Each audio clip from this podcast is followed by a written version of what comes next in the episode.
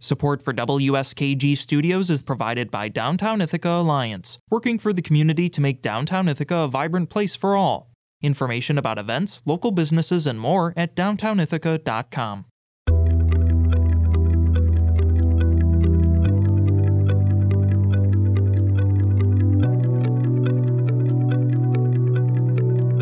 I'm Crystal Sarakas. Welcome to Off the Page, the show featuring good books and good conversations with authors from our own region and from around the world. My guest today is Ithaca author Jennifer Savran Kelly. Her new book is Endpapers, set in 2003 in post 9 11 New York. It's a story about a bookbinder who is struggling to understand her own queer identity when she comes across a love letter hidden in the end papers of a book that she's restoring. What follows is a beautiful exploration of what it means to love both yourself and others, about complex relationships, and about what it's like to find connections and acceptance within your own community. Jen, thank you so much for talking with me.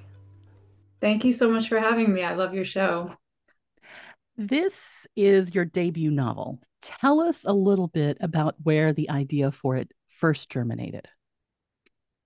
Yeah, the very, very first germ was many years ago, actually, a few decades now, which is hard to believe. But I was taking my very first bookbinding workshop at the Center for Book Arts in New York, which I stumbled upon quite by accident. Um, and I mean, I had an interest in bookbinding and book arts, but I didn't know that such a place existed.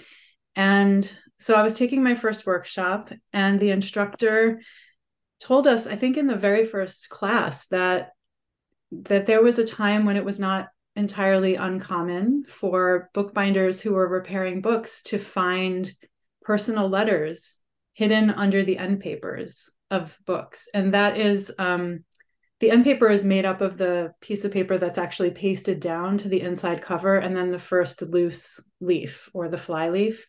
And so there would actually be letters, personal letters glued under that end paper between the paper and the the book cover, the board. And I just remember that that that idea stayed with me for such a long time because it it seemed sort of equally romantic and tragic to me that someone would write a personal letter and then hide it in a place where it would never be found. And also that somebody could have a book with a personal letter to them and they would never know that that book that that letter was right under their nose. And so something about that idea just um, it just hung around. It hung around for a very long time. I didn't think I wanted to write about it per se, but I thought about it a lot. And I met with an agent about another project, excuse me, about another project. And she was very interested in my bookbinding background and she suggested that I write a novel about a bookbinder. And again, still wasn't interested for whatever reason. I just was not interested. And so it took a number of years before I realized that I could put those two things together in a way that would be very, very satisfying for me.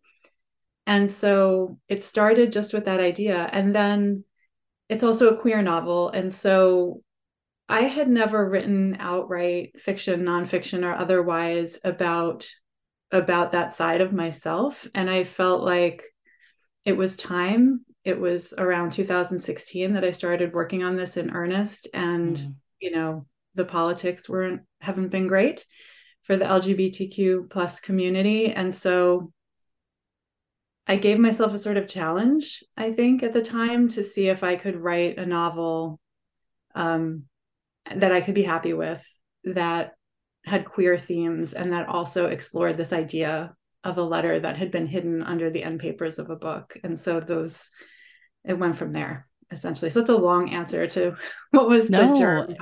yeah. It, it's it's a good answer. I have to say, reading this book, I'm looking at all the old hardbacks I have in my home and saying, no, you can't cut up the end papers and start looking for hidden, you know, messages. Um, it, it's a genius idea. It's a, I love it. And so it's surprising that you stayed away from it for so long. It's it's such a new take on message in a bottle that it's just really really wonderful. Um, the book is set in New York City in 2003, and still still dealing with the aftermath, I think, of 9-11 at that. And it's so strange now to think that that day and all of that aftermath is is just history for some people. Was it strange to write about that time for you? It was, and especially because when I used to live in New York City, I lived in Brooklyn and Manhattan for a number of years. And I left to move upstate on September 1st, 2001. And so that was very strange because it was it was like you know you leave your your home and then you watch it get destroyed you know just over a week later and so i still had a lot of close friends there and it, i had just left you know and so that thought that wow you know that a little bit of guilt that all these people i loved were still there and i i was not and so i had a i had a very strange relationship to that experience and knew and, and although i didn't live there anymore again i knew a lot of people that did and i had a lot of conversations with people that were still there. My husband lost family um, and and 9-11 and so i had this this strange sort of personal relationship to it. And i also when i started writing about it i was feeling this um, this big disconnect from from the the contemporary moment when I was writing it in 2016, the country had become so split. It had always been split, but the split had become so severe. And so one of the things that was that I that I liked, I guess like is not really the right word, but one of the things that I found interesting about writing about that time was living through the aftermath of 2001 there was this feeling that the country could not be more split and looking back at it now, it almost feels like quaint, you know, that the way our country is split now, it, it wasn't even split that badly back then. And so I felt like it was an opportunity to sort of explore a time when the country was split and things were in a, in a in a real state of upheaval. But now when we look back on it, we have certain shared understandings of what that time was like whereas we don't really have a lot of shared understandings of the current moment mm-hmm. um, and who's feeling what and who's experiencing what. So so there was something about that that that was a little bit um, comforting i guess in writing about that time but also difficult. I, I don't know if i answered your question. No it is. I think quaint quaint is exactly the word that came to mind too your main character, Dawn, I guess the best label is non binary, um, bisexual. And what was interesting about this book and how it explores these themes of identities is that she didn't have a word for that then. And it's hard it's hard to remember that gender queer was not, you know, in the lexicon necessarily that um, you know, even bisexuality. Yes, we talked about it, but it wasn't considered part of the big push for rights. And it's interesting that we talk sometimes about how labels can be restrictive. But I think that in Dawn, we see how not having something to point to, to say, yes, this term, this label helps me understand who I am, can also be harmful. Yes. And in fact, not only in 2003, was there not a mainstream label for Dawn? But when I was writing the book in 2016, I was not as active on Twitter as I am now as an author. And I have to say, if you're not on Twitter, you know, if you're not on social media, um, especially at that time, it was really hard to miss. I didn't know there was a word for it when I started writing the book. And it was one of the reasons that I started to write it. And I, I joke that it took me 80,000 words to come out because I didn't have a word for myself when I started writing the book. So this was really an exploration for me and it was it was a revelation as I worked on the book and became more active on Twitter and started finding people who identified as non-binary or gender queer or gender fluid and who were using they them pronouns.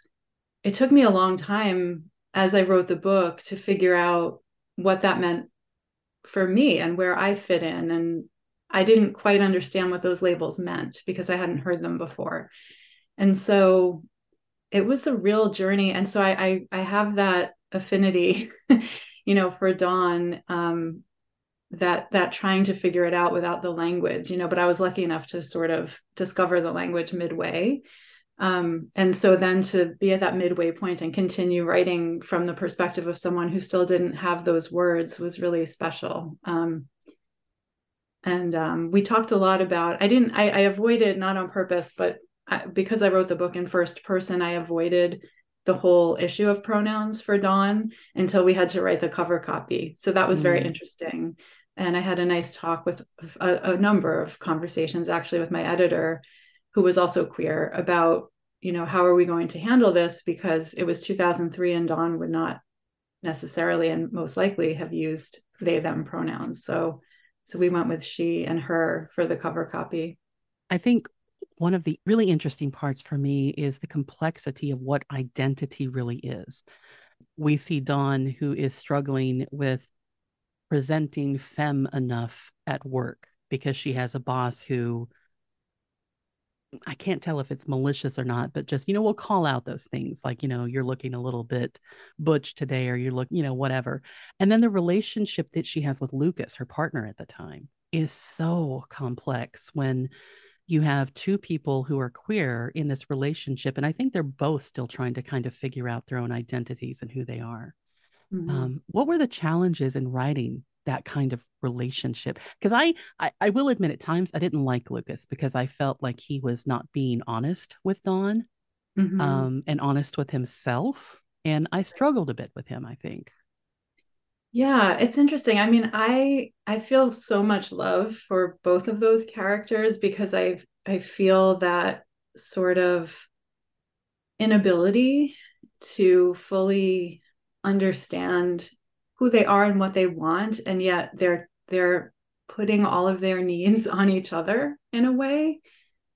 And while they're both struggling to figure it out i feel like they can't quite give each other what they need. And so you know i do find you know lucas and dawn both utterly frustrating at times and it and it was you know i had to sort of get to that place in writing them of you know how how do i present all this messiness? And still as the author like i have to love them right? Otherwise i feel like it'll kind of come across to the mm. reader that i think they're bad and i don't. Um but i but i agree that they're complicated and they're definitely not always easy to like. And you know it's exploring these kinds of messy feelings i think what I like about it is that I think that we all, whether it's through gender or sexuality or or our jobs or whatever it is or any relationship that we're in i think we all have some sides of ourselves that are we find difficult to reconcile. And i hoped to tap into that you know in a way where readers could relate that you don't have to be queer to come to this book and relate to these characters. You don't have to be um you know jewish or not jewish because dawn's jewish. Um but that you just see people struggling with these messy sides of themselves that they haven't quite figured out how to how to resolve and how to name. And i feel like i can relate to that. And so i really tried to put that that's the part of me i think that i put most into both of those characters. Yeah. I liked the messiness in part because i do hope people who are not you know part of the lgbtq plus community read this book because I think it demonstrates that it's not easy. It's mm-hmm. not easy figuring out these identities. You don't just most of us don't just wake up one day and say, Hey, I'm non binary. I mean, there's so much that goes into this, and you can apply this to any part of that community, to, you know, people who are transgender and coming to terms with that and who they are. So, do you think you wrote this in part to have something to say to people who are interested, I think, in figuring out and getting an understanding of what this group of people goes through.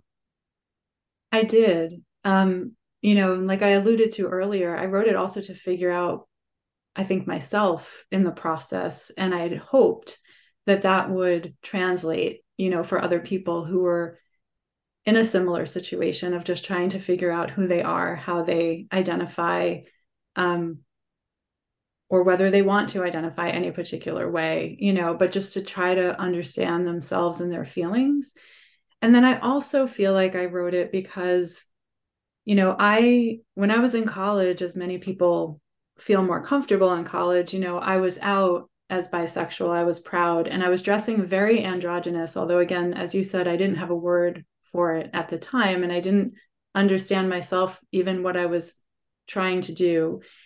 And, you know, I had a lot of sort of criticism on both sides, even if it was lighthearted about, oh, you're not butch enough to be butch, stop trying to be butch. And I thought, well, I'm not really trying to be butch, you know, but okay. Um, but I don't really feel femme. So I just sort of like moved myself back over to a category that felt comfortable, which was okay, I'm feminine. And then when I graduated and I met my husband and you know, we were dating and we were getting serious, you know, here I am, I'm just presenting as feminine, getting more and more comfortable with that. You know, I'm in a heterosexual relationship, getting more and more comfortable with that. And and the more I moved in those directions and didn't have a queer community anymore, the more I thought, well, nobody really needs to know about this part of me. And so basically what happens is you start presenting as one thing to everyone around you, to your coworkers, to your family. And, you know, on a personal level, I I felt okay with that for a long time until I started to feel like I was hiding. And especially when all with all the legislation that's been um, proposed against LGBTQ IA folks and all the the uptick in violence, I also felt like, wow, you know, so many people think that this is just a um, it's a sort of abstract idea, right? That there are other people out there who are queer who are being affected, but it has nothing to do with me.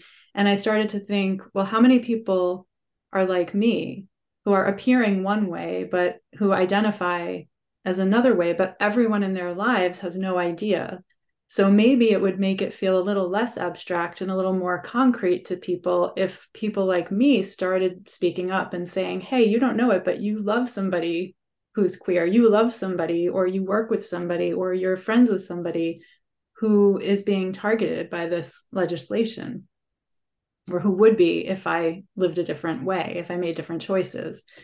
Um, so that felt really, really important to me. And I didn't know having not published a novel before, I had only published a few short stories. You know, there was no guarantee that this would get published, but I felt like it was just something I needed to do and I needed to try for. Um, and of course, you know, then it did get published. And so I, I feel like the best part about this book having been published is hearing both from those people who have said, wow, I really feel seen for the first time, you know, which is where mm-hmm. you started the question. And then also from folks who said, this book gave me a lot more um, compassion for mm. for people and for kids. I think especially people who have dealt with this issue of bi erasure within the community, without the community. I think that this book is going to be very important for people like that. Thank you. Uh, I hope so. Yeah. I, I want to talk a little bit more about a couple of points in the book. So, to break this down for the audience without giving too much away, um, mm-hmm.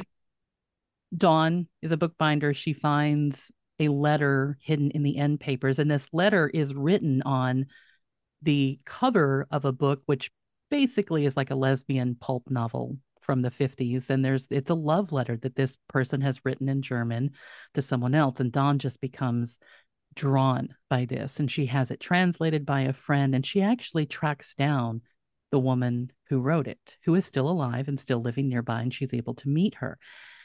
There is a scene in the book where Dawn has shown the letter to Gertrude who originally wrote it and Gertrude is telling Dawn about when she wrote the book, when she bought the book, and she had gone to a bookstore, I think like 50 blocks away to buy it so nobody would see her. And mm-hmm. the woman who sold it to her had slipped a piece of paper into the book, which essentially turned out to be a way into the lesbian community for Gertrude. And what this really reminded me of is just how coded life was for people who were gay, lesbian, um, you know, bisexual, that you had to find these little clues that were left just to be able to find others like yourself. It may not be that way in big cities, but I do think there are other parts of the country where it's still, you have to follow the clues to connect.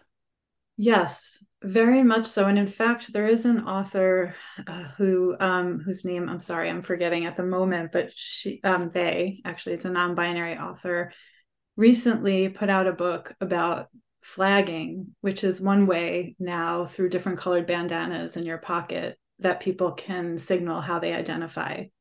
So when you're out and about, if you're interested in meeting someone, for example, you know by the color of the bandana hanging out of somebody's back pocket, you know how they identify. Um, so yeah, it's very much still um, still a way, you know, having to send these signals is still a way that people find each other. Yeah. You wrote an essay on crime reads, I think is is the blog that it that it wrote.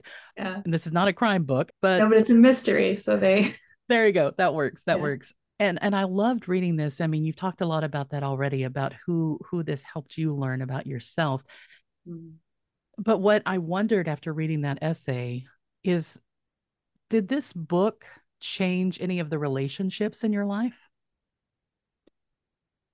It did. It did. It wasn't um it wasn't tumultuous because I would say most of my immediate family already knew these things about me, even though I didn't have words for them, um, including my husband. I'll never forget when I went to my husband to say, Hey, I think this book I'm writing is about me. And I thought it was this big revelation. And he just said, Well, yeah.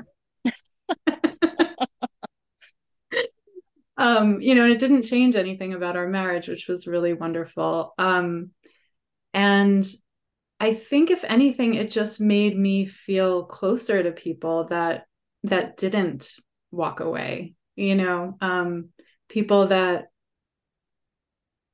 I, I guess I was just surprised at how how um, nonchalant people were and how accepting because not everyone in my family or my in-laws, you know, they're they're not as open-minded always as I would think. So um, it, it it's it's only been good, I would say, for me. And I know that's not the case for everybody, but um, I was I was scared definitely when the book was coming out. I didn't know what to expect, and I was very pleasantly surprised by that.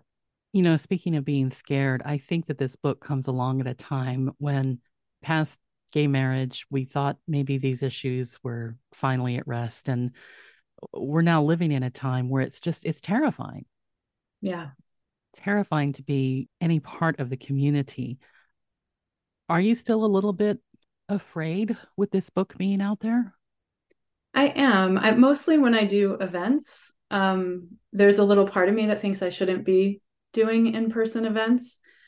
And I've just tried to say, you know, I, I'm also Jewish. And so I have to say that this happened around the same time that, you know, we're also having conversations in my congregation about security and about we have our temple has a lot of windows and we're talking about putting bulletproof glass in the windows. So you know, my son was in Hebrew school when there were some anti-Semitic, there was anti-Semitic graffiti, you know, in the town where our temple was when my son was in Hebrew school, and I thought about pulling him out. So at a certain point, you have to just live your life and speak up, but it is scary. And so I'm trying to balance all of those things where I'm I I don't feel like I'm doing anything reckless.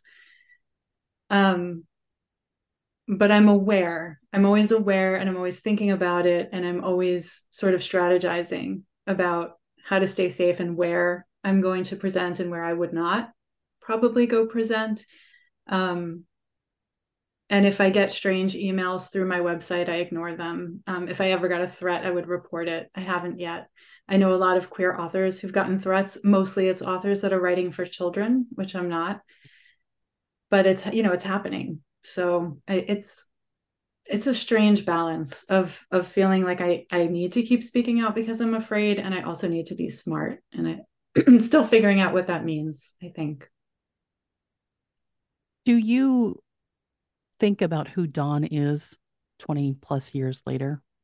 I do I do and I I feel very hopeful about who Dawn is 20 plus years later I think that Dawn is using they them pronouns and um I think at the end of the book, there's a lot of hope. There, there. It's. I will say it's not a spoiler that there's no grand resolution. I don't think, but there is there is movement and there's hope and i see dawn moving in a direction of um, coming into their full self and being proud of that full self i think that even with all of the scariness around the laws that are trying to be passed the issues around transgender acceptance I think that there is still hope today, though. I know some young, some young people who have come out, you know, at 13, 14 years of age, and they're fine with it. And it seems like such a different experience. I think you and I are probably similar in ages, and it's just such mm. a different experience than what we had. Yeah, my 15 year old, you know, switches pronouns at the drop of a dime, doesn't think about it, you know, accepts fully that, oh, you know, that person has this name now and is identifying as she, her, or he, him, or they, them. And he even corrects me sometimes because I mess up, you know. Um, and I feel like it's, and I know we live, you know, I live in Ithaca where it's very liberal, but I do think that, I do think that things are moving in that direction. Um, and I, I feel hopeful. It is it is a funny, funny time in terms of both feeling very hopeful when you see, especially like you think of all the book bans that are being pushed now by the conservative right, and then you look at what the publishers are publishing in response. The volume of queer books for kids right now is bigger than it's ever been before. So it's like on the one hand you have you know people trying to ban books and on the other hand you have the creators and the publishers saying well we're just going to keep making more of them and librarians defending them and there's a similar dynamic at play you know throughout history and one of the things that i tried to capture in the book actually which was you know gertrude's story takes place during the lavender scare mm. but at the same time is the invention of the queer pulp novel and people like gertrude are able to find other queer people through reading these books and they're able to organize. So I feel like when you get these big backlashes, you also get these big movements that grow up in response. And so while I don't I don't like the backlash, I don't want the backlash, I don't like walking around feeling scared, I do love to see people rising up and standing up and younger generations um, having more acceptance of of these things. Well, Jen, thank you so much for talking with me today.